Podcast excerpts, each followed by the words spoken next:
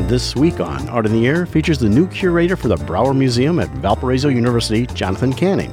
Next, we feature the new Northwest Indiana Symphony Chorus director, Thomas Nichols. Our spotlight is on Chesterton Art Center's new exhibit coming January 17th called Sense of Place Works from the Artists in Residence of Indiana Dunes National Park. Express yourself through art and show the world your heart. Express yourself through art and show the world your heart. You're in the know with Esther and Larry. Art on the air today. Stay in the know with Larry and Esther. Art on the air our way. Express yourself through art and show the world your heart. Express yourself through art and show the world Welcome. You're listening to Art on the Air on Lakeshore Public Radio, 89.1 FM, and WVLP 103.1 FM, our weekly program covering the arts and arts events throughout Northwest Indiana and beyond. I'm Larry Brechner of New Perspectives Photography, right alongside here with Esther Golden of The Nest in Michigan City. Aloha, everyone. We're your hosts for Art on the Air. Art on the Air is supported by an Indiana Arts Commission Arts Project grant through South Shore Arts and the National Endowment for the Arts. Art on the Air is heard Friday at 11 a.m. and Monday at 5 p.m. on WVLP 103.1 FM, streaming at WVLP.org, and every Sunday at 7 p.m. on Lakeshore Public Radio 89.1 FM, also streaming live at lakeshorepublicradio.org and is available on Lakeshore Public Radio's website as a podcast. Our spotlight interviews are also heard Wednesdays on Lakeshore Public Radio. Information about Art on the Air is available on our website, brech.com slash AOTA. That includes a complete show archive, spotlight interviews, plus our shows are available on multiple podcast platforms, including NPR One. Please like us on Facebook, Art on the Air, WVLP, for more information about upcoming shows and interviews. We'd like to welcome to Art in the Air Spotlight from the Chesterton Art Center, Hannah Hammond Hagman, who's the Executive Director President, is going to be telling us about some new works coming up in January and some exhibitions that are currently running there. Hannah, welcome back to Art in the Air Spotlight. Hi, Larry. Hi, Esther. It's beautiful to start this new year with you. Thanks for having me. Well, we appreciate you coming on and uh, telling us about the exciting things going on uh, at the Art Center. Oh my gosh, there's so much happening in early 2023. We are packed to the gills. Um, our member exhibit, our annual Chesterton Art Center members exhibit, will actually be closing January 12th. So there's still time to come in and see all of that. Amazing work. 77 artists are participating in this beautiful members exhibit. And then we are opening a new exhibit on the 17th of January. Um, it's a new partnership with the Indiana Dunes National Park. So it's going to be called um, Sense of Place. And it's a survey exhibit of works that were created from artists in residence at the park. Um, they have a, an, an artist in residence program that's been happening, I think, since the late 90s. So for about 25 years, um, visiting artists have been invited to spend time at the park and produce works. And then part of that is that they then give a piece that was created to the park. So we've curated this exhibit from that collection. And it's a it's a wonderful about 40 pieces will be in. And it will also be an unveiling of the 2021 and the 2022 artists in residence. So there'll be works that were created in the park that haven't been shown publicly before. Um, so it's a great new partnership with the, the Indiana Dunes Park, and it's generously funded by friends of the Indiana Dunes as well. So we're really excited to have that. Um, So for the reception, Hannah, will some of the artists be there, and will some be traveling from other places? Yes, we are anticipating that. And the reception is January 21st. It's a Saturday from 10 to noon. And there will, of course, be the local artists who are um, will be invited and I attending. noticed we uh, are my good friend Larry Jensen's name on that. Yes. so- yes. And Lynn Buckmaster is local and she'll be joining us. She's actually in the members show as well. So we'll get to spend even more time with her. Um, but yeah, there's some familiar names, you know, for those of us that are kind of, you know, in the region. And then some folks from maybe further afield that will be traveling to visit us as well. Um, but yeah, it's the first time that we've hosted this um, exhibit, and it's a great new partnership with the park that we're thrilled to have. Do you think that's going to be an ongoing exhibit for the Art Center? Wouldn't that be wonderful? No, I think so. yeah. I mean, yeah, I think so. I mean, certainly, um, you know, we're thrilled to be unveiling the artists from this year, from 2022 and previous too. Um, so yeah, I mean, I think it's going to be wonderful. And we, you know, we got to choose the work. So it's like I said, it's a survey. So some of the works go back to the late 90s. So there's some pieces from 98 and 99 all the way up to just, you know, this most recent year. And there's a lot of mixed media works too. It's not all just painting. Um, so yeah, there's some acrylics and photographs and encaustics. No, they're really beautiful pieces. So I hope people come out and enjoy that. And the uh, oh, the reception's yep. on the 21st. It opens the 17th. It'll run through March 1st. So there's time to come see the show. And there is um, a reception on January 21st from 10 to noon that's always open to the public and free to attend. That's great. So, what other things do you have uh, on the calendar uh, with classes and everything else? So, we always have classes, our beautiful classes, stained glass, ceramics, our after school art program for kids and young artists is continuing. Um, a couple new classes on the horizon are an animation class for kids, um, an acrylic fundamentals class. Acrylic painting is coming up, as well as a new class called Drawing to Painting. It'll lead artists um, from charcoal sketches into acrylic canvas work. So that's all happening, and class information is always on our website. And of course, scholarships are available for um, any student artist of any age, you know, to take advantage of classes here at the center. We have a family art day coming up on Saturday, February 25th. That's a free open house event um, for kids and their favorite grown-ups um, to pop in and spend time in our galleries. And of course, this exhibit, the Sense of Place exhibit, will be up. So we get to talk about some of the works in the galleries and then make some art together in our classrooms. And again, that's free and open to the public. Information about that is on our website as well, chestertonart.org.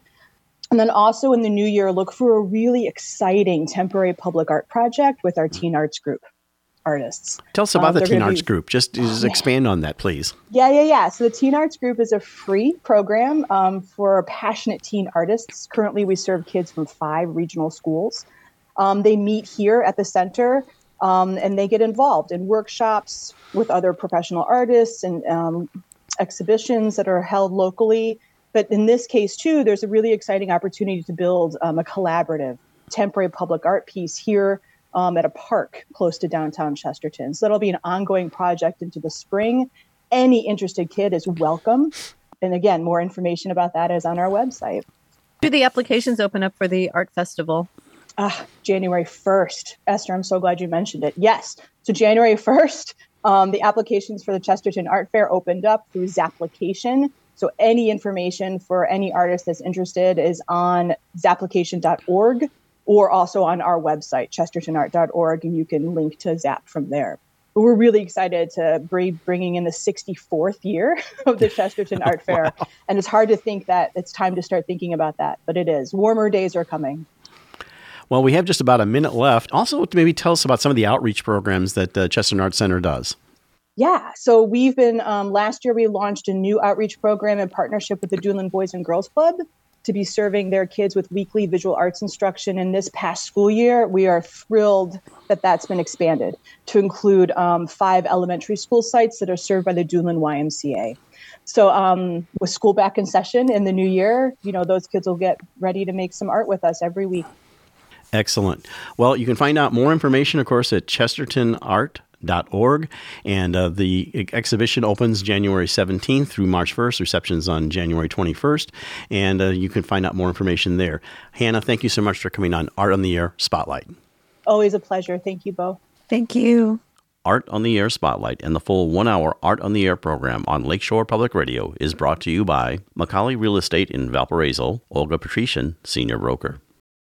And as a reminder, if you'd like to have your event on Art in the Air Spotlight or have a longer feature interview, email us at aota at brech.com. That's aota at brech, B-R-E-C-H dot com.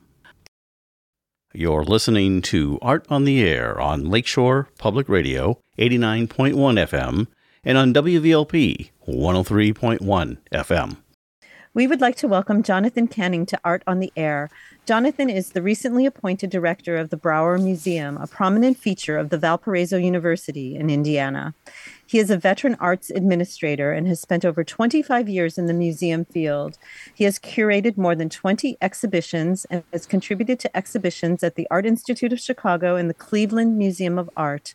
Jonathan's scope of experience extends beyond medieval and Renaissance periods to encompass contemporary art, Japanese art, and American art and architecture.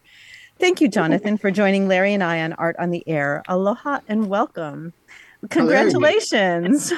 Thank you very much. It's a delight to be here. Well, Jonathan, how we like to start all of our interviews out is kind of finding out more about you and your origin story. And I always like to say how you got from where you were to where you are now. So tell us about yourself. Well, you may hear an English accent. I grew up mostly in England, uh, in the cathedral city of Canterbury. Mm-hmm. And I went to a traditional English public school, which means very private, uh, in the uh, buildings and in the grounds of Canterbury Cathedral. So my um, my interest in art comes from, I think, growing up uh, in view of the what I think is the most beautiful Gothic cathedral, uh, and um, performing and singing uh, in the in the cathedral with its beautiful stained glass and Gothic sculptures.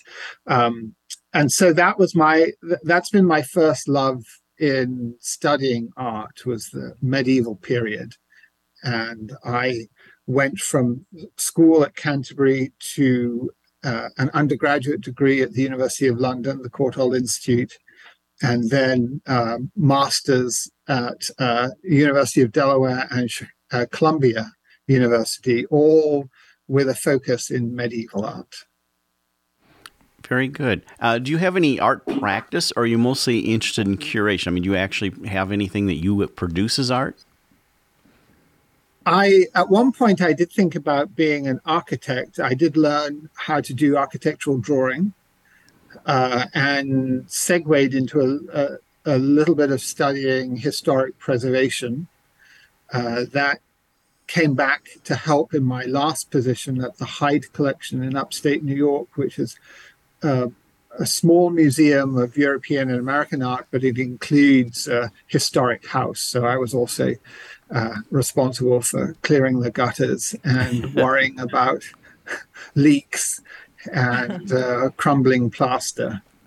So I, I, I as an artist, um, I did some drawing and measured an architectural drawing. Yes. So, was your family? Does your family have an arts background? Did you grow up in a musical household, or? I my father taught uh, was a history professor for a while, so I think the love of history came in there. Um, my mother is musical and, and remains very uh, involved in amateur and, and parish music in Canterbury. Um, so I think it was just one of those rich um, humanities based families. And that was certainly the type of education that I got at, at my uh, public school. And so, where was the first place you landed when you came to the U.S.? I mean, what was your first to make my fortune in the arts? Yes, uh, I, yes, uh, your vast fortune in the arts.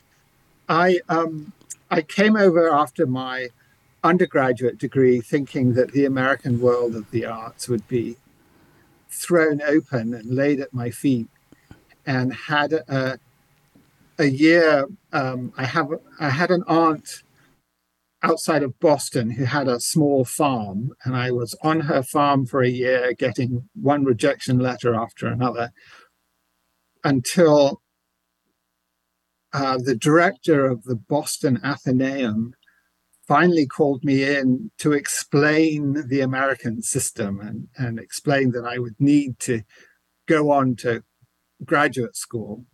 Um, he he told me something that has has remained with me, and I I think as I've been a museum administrator remains true that his greatest concern was if his professional uh, service staff left him. He didn't he didn't worry if a curator left because he could always find another one. But to find um, a really good facilities person who would work carefully around art, or a cleaner, or somebody who would work at the front desk of a museum and be knowledgeable about art and engaging and warm with the public that was that was a greater concern to him than finding yet another curator to to hire so um, i think that's true uh, and i've always um, uh, so one of the things i made sure in my career is that i i could be very good at the front desk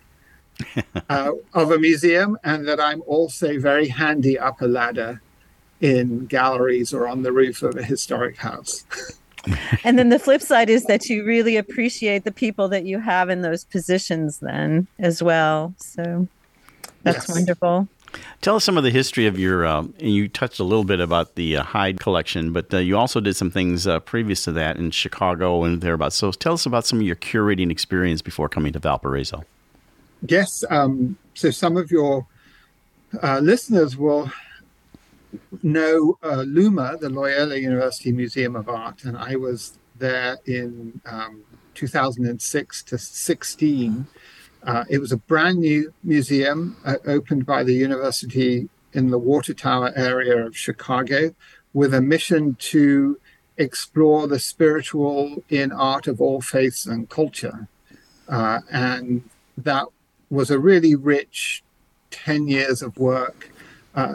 There's also a wonderful collection, the Martin D'Arcy collection of European art, uh, re- largely religious art, um, medieval to early 19th century. And I had a great time. I really treasured being its curator.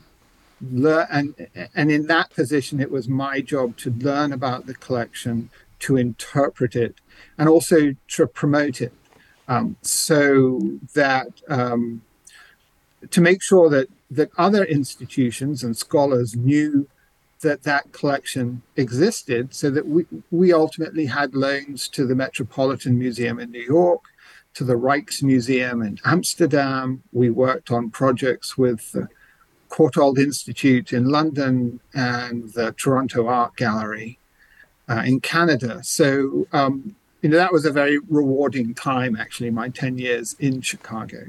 And I'm pleased to be back here, um, the periphery of Chicago, and, and am excited to learn about the, the independent history of the arts in Northwest Indiana. Um, and not, not just as a, um, an outlier to Chicago, but as a center um, with traditions of its own and artists to be promoted. So when you when you stepped into your first sort of walkabout at the Brauer when you were interviewing, um, did the permanent collection surprise you? Or did you know what you would be walking amongst? I mean, because uh, like personally, like when I, some of my favorite, I love all the exhibition at the Brauer but I really, really love when they bring out their permanent collection and and show it in a bigger way. And so to be walking amongst like to be right there with like Elaine de Kooning and and Joan Mitchell and I mean it was just like Helen Frankenthaler, all those beautiful Georgia O'Keeffe, you know, I could go on and on with who they have that was surprising to me. And it's it it really is a stunning collection. Yes. So I have over time learned more and more about American art. Um, and certainly when I was in upstate New York, I curated a, uh, I say the majority of the exhibitions were American artists and bringing in um, John Sloan, uh, Reginald Marsh. Um, I was up in the area that was central to the Hudson River School. The Hudson, and, so beautiful. And Lake George.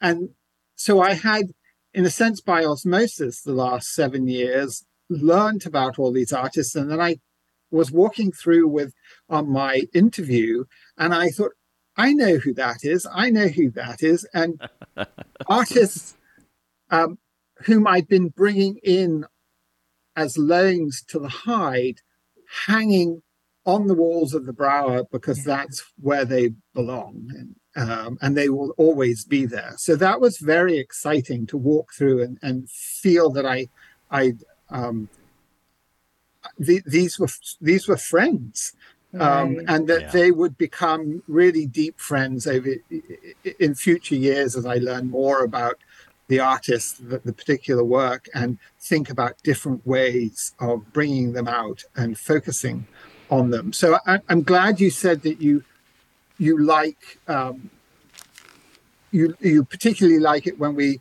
focus on the permanent collection because I think we're going to be doing that for a, a number of years, um, relying very heavily on what's in storage. Um, because they do need to breathe and they do need to be seen. They really do. Yeah. It's an amazing collection. And so what is what is so do you have a plan of acquisition yourself? I mean, is that built into um, the scope of of your job?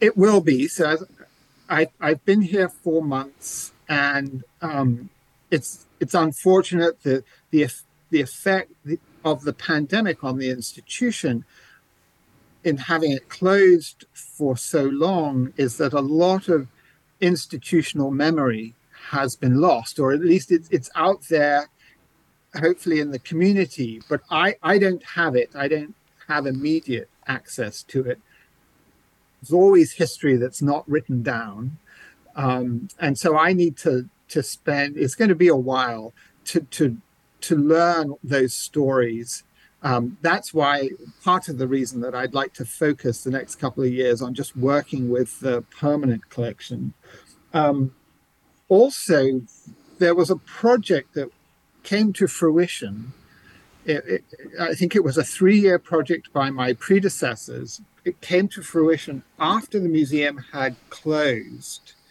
for the pandemic in 2020. And so it's it's yet to be launched. It's something that I'm focusing on for next year.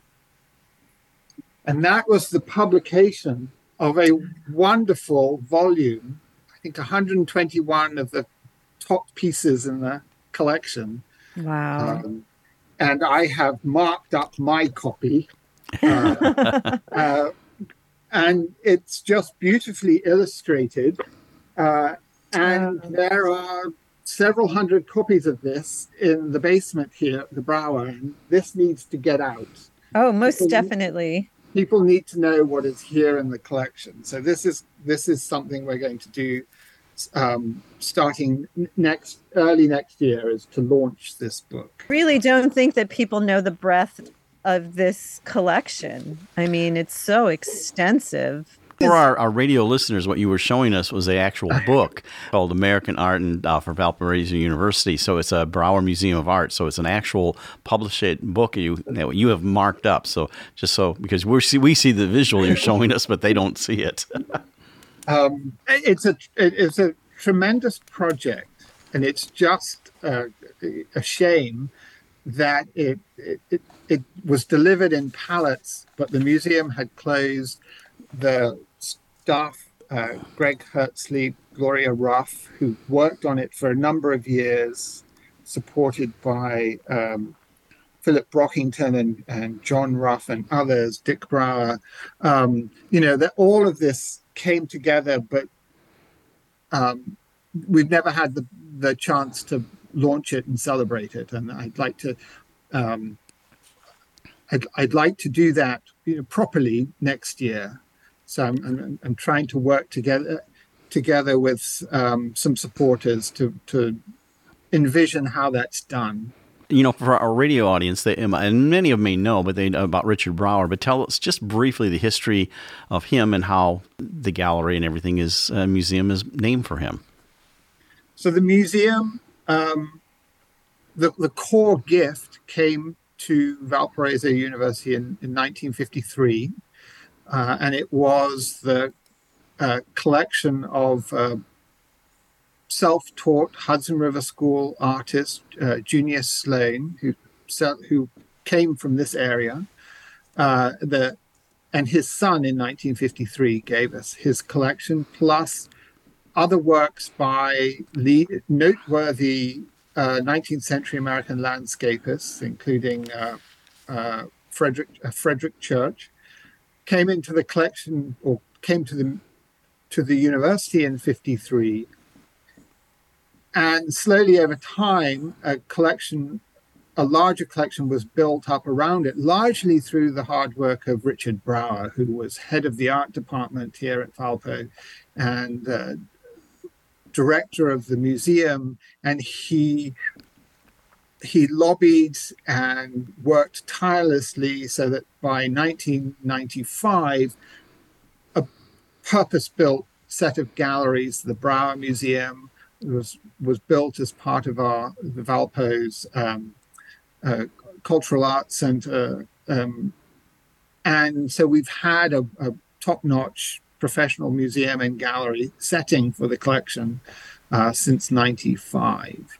But that does mean that uh, next year is the 60th anniversary of the formal gift uh, by Percy Sloan of his father's collection. Uh, and I'd like to I'd like to also mark that occasion um, with some programming and, uh, and, and perhaps bring out more of the Sloan collection. Um, at the moment, I'm really the one who's enjoying it most. Uh, I've I've hung um, some Sloan small Sloan oils uh, around my desk here of scenes from from Lake George because Lake George was te- just 10 miles away from me in, in Glens Falls, New York. Uh, and so I have a wonderful Lake George uh, painting over my desk. That's great. but I should share that more. Yeah, you have the great great gallery there. Um, are you are you going to? I know the Brauer has engaged uh, bringing in local artists in and around the permanent collection. Are you going to also have opportunities for local artists to uh, to do some exhibiting. I mean, you have a fairly decent sized space there, so I mean, you might be able to do a mix of the permanent collection and then some local artists. Right, I hope so. And so I, I have been uh, getting out and meeting, uh, to begin with, the leaders of um, various arts organizations. Uh, everyone's been very warm and welcoming, and I hope um, to start meeting the artists of the region soon too. Yes say I'm I'm just one person. I know that last week we had the Regional Arts Council uh, luncheon, and uh, I'd actually hoped to meet you there because I'm part of the Regional Arts Council, and that would have been a great opportunity to, to do that. But yeah, as you do that, you'll find what a vibrant arts community that we have. So, and I'm looking I'm looking forward to it. Um, you know, la- last week at lunch, I um, I just couldn't get away. Right not enough not enough student workers during exam week. so you know, there I am back to the front desk, being the the one warm, welcoming person. so, are you going to um, are you going to be teaching any museum classes? I know Greg had taught a a museum program. Yes, I've heard a lot about the program that my predecessor, Greg Hertzlieb, ran, and um, where I mean it's a possibility, um, but there's there's a lot for me to to learn and get used to. Um, so we'll see. You know, not in the next year or so, but perhaps down the road. Yeah. What brought you to Valparaiso? I mean, you touched on a little bit. I mean, being at Chicago for a long time, but um, you know, it's a lot of times. Uh, from a Chicago view, they kind of look down on Northwest Indiana. Oh, that that's just like farmland, and don't realize the rich cultural community. But what what attracted you to Valparaiso University and our area? Uh, a collection that was, I thought, um, little known. Uh, I mean, I you know I had worked with the collection at Loyola and and helped to promote that, uh, and so I thought I could I could do similar things here uh, it was it's going to be a whole new sort of world. So it's going to be really interesting for me to, to learn more about American art and to help shape this uh, institution moving forward. Uh, and I really enjoyed my time in the Midwest. I had lived in uh, Ohio, uh, in Cleveland as well. So I've spent a lot of time in, in this sort of part of, of the country. I, I was excited to read that you are going to be loaning out pieces from the permanent collection to other other places. I think that's very exciting. Yes, we have three paintings that have gone down to Indianapolis for their show that opens in the new year on Frank Dudley. Hmm. Very good. Well, uh, looking down the road, uh, tell us what you have maybe this year. Uh, I know your permanent collection, but like different variations of it or openings, and so tell us kind of like what your calendar is like for 2023. Well, on Martin Luther King Day, we will be opening uh, an exhibition of Black artists uh, from our collection and also from the collection of uh, Professor Michael Chikaleze from Valpo. Uh, and that show will run through Easter. And then after Easter, we're going to have an exhibition on the theme of time. Uh, I was asked to sort of collaborate with the Institute for Liturgical Studies, and that is the theme of a conference that they are having. So that is coming together uh, slowly. So those are the two exhibitions that will take us into the summer. Very good. And you are closed on uh, during. Are, are you open during the summer at all, or? We will be open uh, in the summer. At the moment, we are open uh, Wednesday through Saturday, 10 to 4. Wednesdays are late night during the term time. We're open till 8 o'clock. Uh, in the summer, I think we will keep those. We will keep the Wednesday through Saturday, but probably limit our hours to 10 to 4 on all four days. Excellent. Um, so tell us a little bit how people can find you online, uh, websites, uh, other contact, and your contact information if somebody wants to reach out to you and either as an artist or arts group, and maybe even take a tour, a private tour. There is a Brauer Museum of Art website uh, as part of uh, valpo.edu. Uh, we also are on Facebook and on Instagram. And um, there, my telephone and uh, email address is on the uh, website page. Very good. Well, you know, we really appreciate you coming on Art on the Air and sharing about the reopening in Brauer, which we're all in the arts community in Northwest Indiana very, very excited about after it's, what, two years uh, hiatus, so to speak. So uh, we appreciate you coming on the show and sharing. That's Jonathan Canning, the new uh, director of the Brauer Museum of Art in Valpo University, and uh, bringing his expertise. And thank you for coming on Art on the Air. Welcome and have the best of times, really. Thank you so much, and I really look forward to welcoming you and your listeners to the to the Brauer in 2023. This is Whitney Reynolds of The Whitney Reynolds Show, and you're listening to Art on the Air on Lakeshore Public Radio, 89.1 FM, and on WVLP 103.1 FM. We would like to welcome Thomas McNichols to Art on the Air. Tom is the new director of the Northwest Indiana Symphony Chorus. He is also currently the director of choral activities and vocal studies at St. Xavier University in Chicago, as well as an accomplished vocalist himself. Thank you, Tom, for joining Larry and I on Art on the Air. Aloha and welcome. Hi. Thank you so much for having me. How are you today? We're doing great. Beautiful sunshiny day. Yes. Well, how we always like to start our interviews so our audience gets to know you. And of course, with you coming on board, Northwest Indiana audiences will want to get to know you as being the new uh, director at the Symphony Chorus. We want to know your origin story. Like I say, how you got from where you were to where you are now. So tell us about yourself. Okay. Well, um, I'll, I'll do, do, my best to make this an abridged version, right? Um, my parents actually met at the university that I teach at now, um, St. Xavier University. They were both students. Um, my dad was just general studies, and my mother was a nursing student here at the university. Um, both are kind of amateur musicians. My mother has a beautiful singing voice, and my dad, when he was in college, was um, gigging at a lot of the local bars, playing guitar and singing along. And Um, so I grew up in Evergreen Park, which is um, a suburb of Chicago in the South Side. Um, beautiful place. Um, the oldest of four siblings, so I've got the take charge, um, teacher attitude, uh, instilled birth order.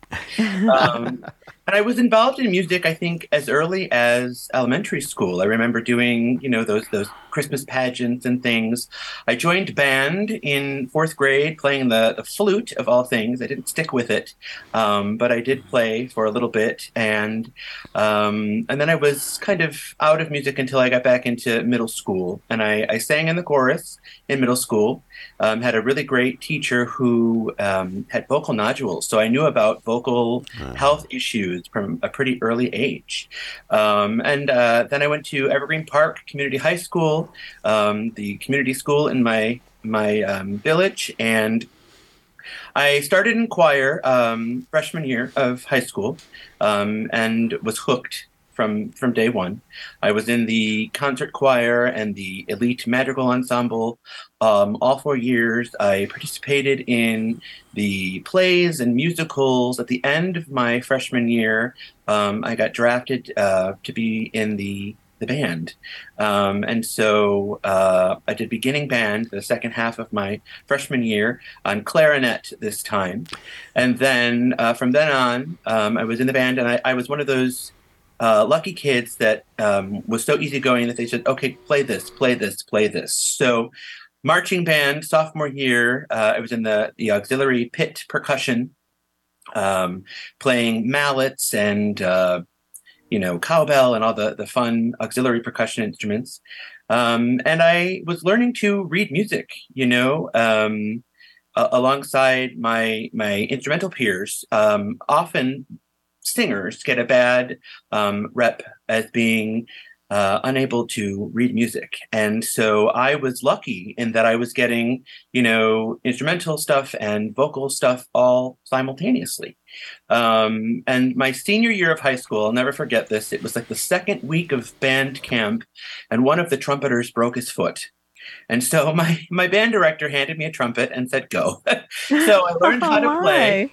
I learned how to play the the trumpet uh, while learning how to march uh, drill um, my senior year of high school, um, and had a fantastic time. Um, my senior year in high school, um, my choir went to Italy um, during the spring. We went a concert tour. We were there for Easter, and I got to sing. We did uh, excerpts from Schubert's Mass in G uh, at the Vatican at St. Peter's.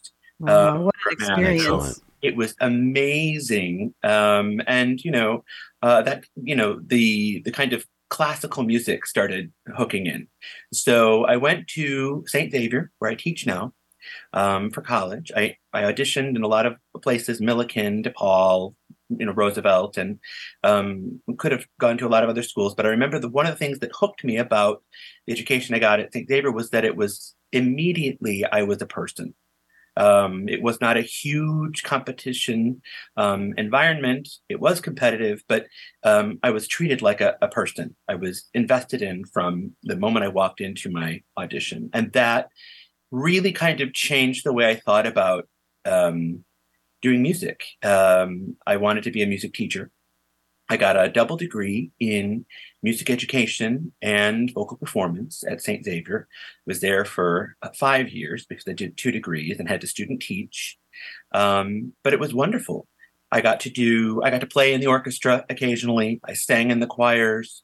Um, Was there more traveling, more international traveling with that Well, choir? not not in the not in undergrad. Um, my travels came after. Um, I did get to go. I did finished at St. Xavier, and I, I taught locally. Um, I did some community theater, uh, musical theater, and then I uh, I taught for about ten years before I went back to graduate school.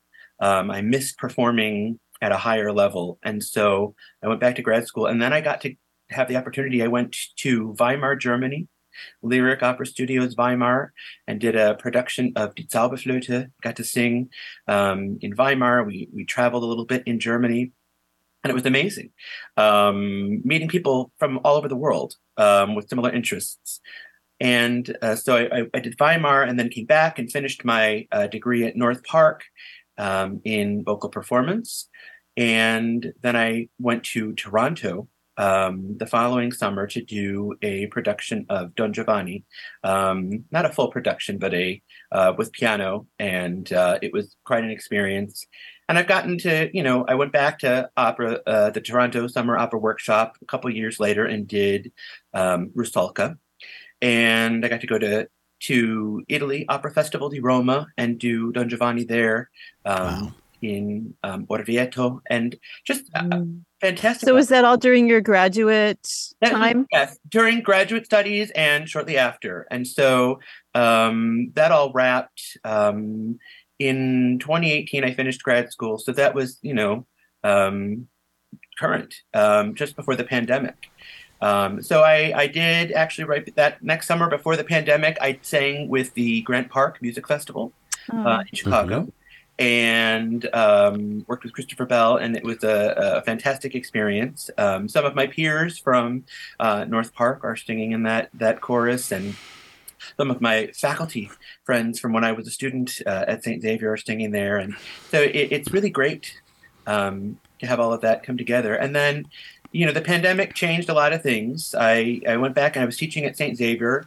In uh, just after I finished grad school, I took on a full time position here as uh, a director of choral activities and vocal studies, and it's been quite an experience to be working alongside some of my um, former professors.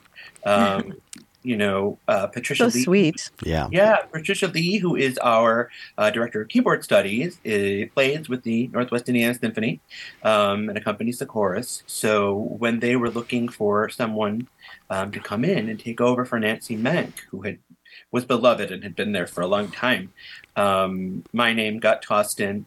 And Karen Dickelman, who is the uh, manager for the orchestra, was working at North Park when I was doing my graduate studies. So it was very uh, small world kind of sit- situation. So in that in that small world, did you run across Kirk at any point? I hadn't. I heard wonderful things about the course, but I had not. It wasn't until after I had, you know, done a few rehearsals that I actually got to meet Kirk in person.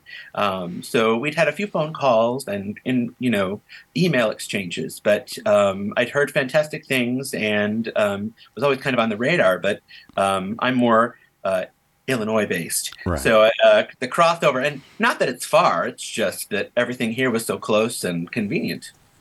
You know, I want to dial back just a little bit about theater, a little bit, um, all the way maybe to high school and forward. What roles did you perform? Uh, I'm curious. Oh, uh, uh, goodness! I my very first role in high school was uh, Tulsa in um, Gypsy. Oh, Um, okay. I, had to, I had to fake my way through a little bit of soft shoe tapping and uh, um, singing, but that was a lot of fun. And then we, I was in the barbershop quartet for The Music Man.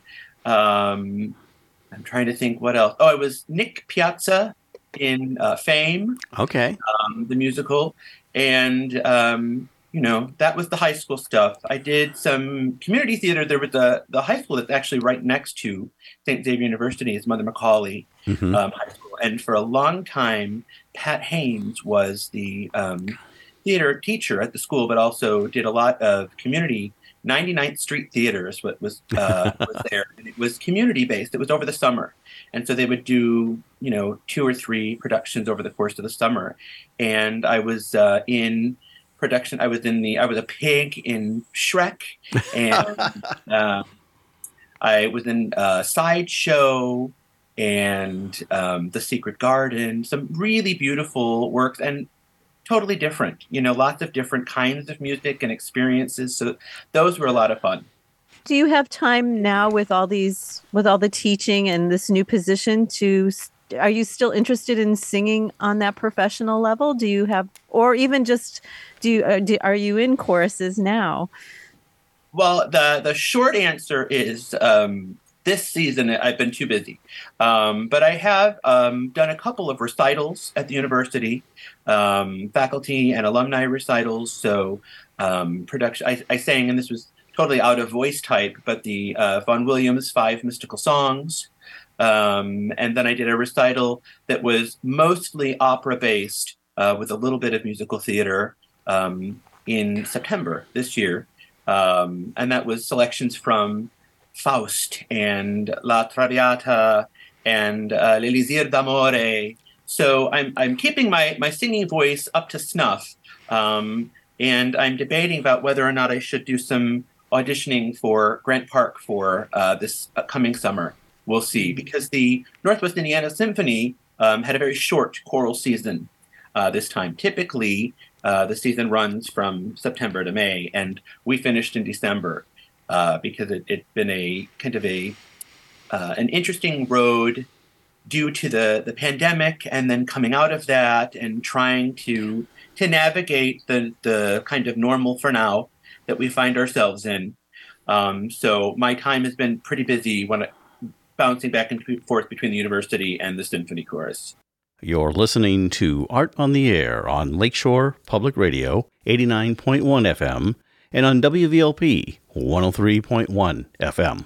You know, the question I have about teaching, uh, you were obviously starting uh, there at the college during the pandemic. So, did you have a lot of remote teaching you could do, and how did, how did you handle that?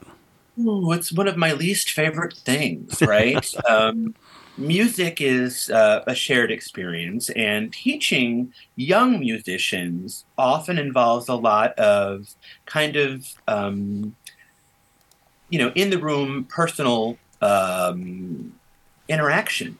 Uh, it's hard with the delays that we get over the internet and the depending on the microphones that students are using, what kind of devices they're streaming on, uh, it gets challenging. But I I applaud my my colleagues here at the university. We we kept our ensembles kind of interactive. We did a lot of recording. Um, and then we were able to come back under very strict, um, you know, guidelines. Um, and so, yeah, I taught. I remember when the pandemic hit, we were about two weeks out from giving a performance of um, Michael John Trotta's uh, Seven Last Words. Mm-hmm. Um, it was right before right. our concert, and so um, that I guess was kind of lucky because we had to just do recordings, um, so students could record their parts, and then we we kind of mashed things together and put out a few clips um, rather than doing a full performance. Um, lessons with students, applied voice, that was challenging uh, because you know in the studio we have I'm working I'm doing work with a student and then the accompanist comes in and we, we kind of do this collaborative thing and you can't have three different Zoom settings happening simultaneously. No. And it's so, really hard because so much of it is posture too because not only are you listening to their voice but you're looking at how they're standing and how they're projecting and so absolutely absolutely and responding in real time to the physical changes in their body and how the resonance is being affected and and then when we came back, of course, we're masked. So trying to, to guide singers on diction and things they're doing, it, it, it really relied on intu- intuition, you know, and past experience. Um, so that was, it was really a, a challenge, but it, it did teach me that I could rely on my instincts more than I think I had trusted myself to do before that. So um, it, you know, there's a lot less in these days. There's a lot less hands-on. You know i'm not adjusting someone's head position or moving their their um, posture around. I'm just kind of coaching them to do it themselves um, which i think is uh, a good. Um, singing in front of anybody can be a very vulnerable experience. And um, with the power dynamics in play and you know the kind of um, the world we live in, um, it's nice to be able to communicate effectively without having to get into someone's personal space. Are you on any recordings? Do you have you recorded? I have not. Um, nothing, nothing solo, um, nothing professional in that regard. Uh, just things that you know we post on our, our YouTube channel for the university, um, and I've, I've shared some of videos to my own personal Instagram or Facebook, but nothing, nothing, pers- nothing professional.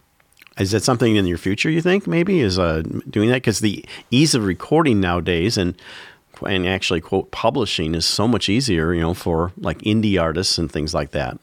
Right. Um, it's not out of the realm of possibility. Um, I need to get myself back into coachings, uh, my own personal kind of um, betterment uh, and development as a singer. It's been a while since I've had a voice lesson or a voice coaching. It's all kind of at this point self-directed, and so um, you know I, I, rely on the the collaborative artists I work with uh, here to kind of um, remind me. And I record obviously my own um, rehearsal settings so that I can go back and and uh, do those things. But yeah, I think you know I, I, would love to do stuff like that, and I think that um, like you're saying, it's much easier. The the equipment and the technology is so much more accessible.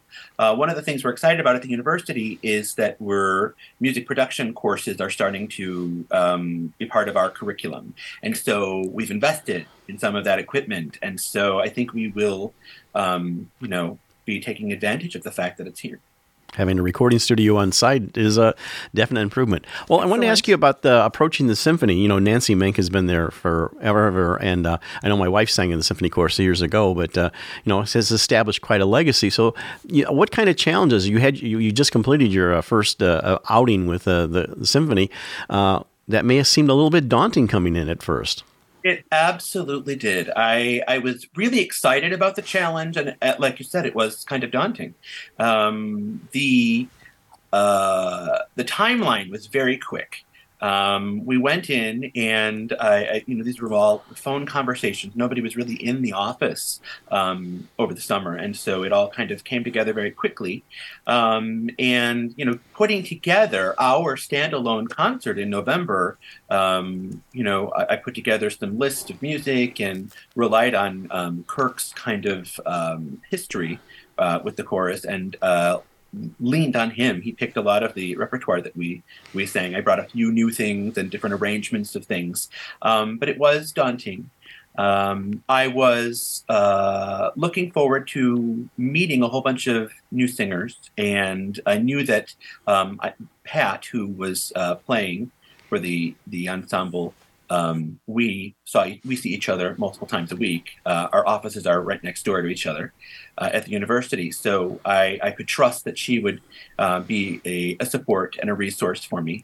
Uh, I had no idea kind of what to expect in terms of who was going to show up, and so it was really kind of. Um, stressful getting them everything organized. But when I got in and met the singers, um, they're a really fantastic group of devoted um, amateurs and um, you know people who had had some music background but aren't um, you know aren't singing with the the symphony downtown um, in Chicago. So. Um, coming in, it was uh, quite an experience, and I my style is from what I've what I've heard very very different from Nancy's uh, and that, that's to be expected. So I I approach things um, with a lot of detail work ahead of time that I'm prepared to to dive in right away, and uh, I really like to use humor and lightheartedness to keep things um, fun and interesting. So uh, the styles are very different. Um, my background, as I mentioned, was mostly in performance.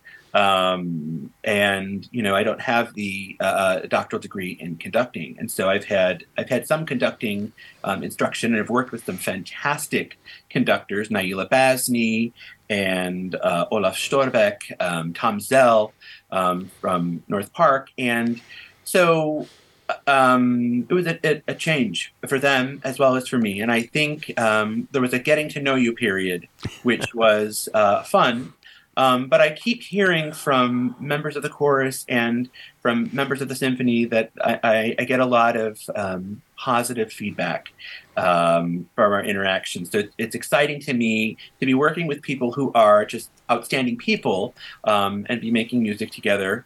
So a lot of fun. What are your future plans for the chorus? I know that's kind of linked to what Kirk decides, also. Uh, but uh, you know, tell us uh, some of the vision you have, maybe down the road here. So the next season will start again in September and will be a full season, hopefully. Knock on wood, right? We're all um, still waiting for all of this COVID stuff to be in the rear view window. Um, but you know, there's been discussions about Carmina Burana. Um, the chorus will probably do uh, one or two standalone concerts in the season, and then we will collaborate with the orchestra. Um, for the holiday pops, of course, in December, which is an annual tradition. Um, but I'm, I'm uh, sure the Carmina Burana, um, I don't know when that will fall, but that will be in the, the near future. Um, and so we'll have discussions in the new year about where where we're going to go in terms of repertoire and, and vision. And I know they're planning for the next three years. So great things ahead. How fun. That sounds yeah. great. Uh, any plans at the university for changes now that you're getting back to more of a normal schedule or maybe expansion of or groups you're going to do? Well, we're all rebuilding. Um, our high school feeders are all in rebuild from the pandemic, and our, our numbers have gone down. So we're, we're really actively trying to expand um, into, we're adding some contemporary commercial um, emphases, and uh, we will be, uh, the chorus will be um, collaborating with the Southwest Symphony in uh, Palos, um, which is very close by here. So we'll be doing some opera choruses uh, in in April, and um, we'll do. We're bringing back our opera workshop this semester. Um, I'll meeting with the the adjunct professor who's teaching that course to kind of select some repertoire and get things for the students who have enrolled. So Busy. It's a busy Yeah. time. Well, we're just about a minute left, but one of the things I want to make sure is how could people can people still audition for the symphony course, and then also tell us about how people can find out more about you, Tom. Sure. So um, at our at the symphony website, nisorchestra.org, um, there's a list of upcoming concert dates with the, the symphony, and we will hold auditions probably at the end of the summer for uh, the upcoming season uh, that starts in September. People can reach me at Thomas at nisorchestra.org. That's my email for the symphony. Uh, people that are interested in auditioning um, and we're trying to drag people in. Um, I can be reached at um, music at sxu.edu or T McNichols at sxu.edu for the or- the um, university as well. Excellent. Well, we appreciate you coming on and look forward to your work with the uh, symphony. And of course, your career sounds uh, wonderful. We appreciate you coming on Art in the Air. That's Thomas McNichols, the new uh, course director for the Northwest Indiana Symphony. Thank you so much for coming on Art on the Air. Thank you. It's been so delightful. Thank you. We'd like to thank our guests this week on Art on the Air, our weekly program covering the arts and arts events throughout Northwest Indiana and beyond. Art on the Air is heard Friday at 11 a.m. and Monday at 5 p.m. on WVLP 103.1 FM, streaming live at WVLP.org, and every Sunday at 7 p.m. on Lakeshore Public Radio 89.1 FM, also streaming live at lakeshorepublicradio.org, and is available on Lakeshore Public Radio's website as a podcast. Our spotlight interviews are also heard every Wednesday on Lakeshore Public Radio. Thanks to Tom Maloney, Vice President of Radio Operations for Lakeshore Public Radio, and Greg Kovach, WVLP's station manager. Our theme music is by Billy Foster with a vocal by Renee Foster. Art in the Air is supported by an Indiana Arts Commission Arts Project grant through South Shore Arts and the National Endowment for the Arts. We'd like to thank our current underwriters for Art in the Air on Lakeshore Public Radio, McColly Real Estate in Valparaiso, Olga Patrician, Senior Broker, and for WVLP, Walt Breidinger of Paragon Investments. So we may continue to bring you Art on the Air. We rely on you, our listeners and underwriters, for ongoing financial support. If you're looking to support Art on the Air, we have information on our website at brech.com slash AOTA, where you can find out how to become a supporter or underwriter of our program in whatever amount you are able. And like I say every week, don't give till it hurts. Give till it feels good. And you'll feel so good about supporting Art on the Air. If you're interested in being a guest or sending us information about your arts, arts related event, or exhibit, please email us at aota at brech.com. That's aota at brech, B R E C H dot com, or contact us through our Facebook page. Your hosts were Larry Brechner and Esther Golden, and we invite you back next week for another episode of Art on the Air. Aloha, everyone. Have a splendid week.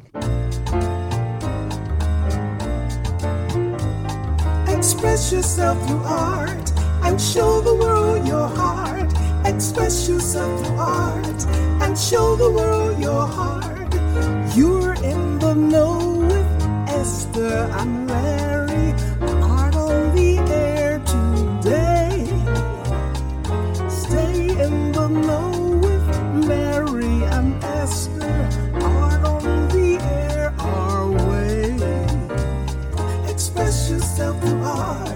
And show the world your heart.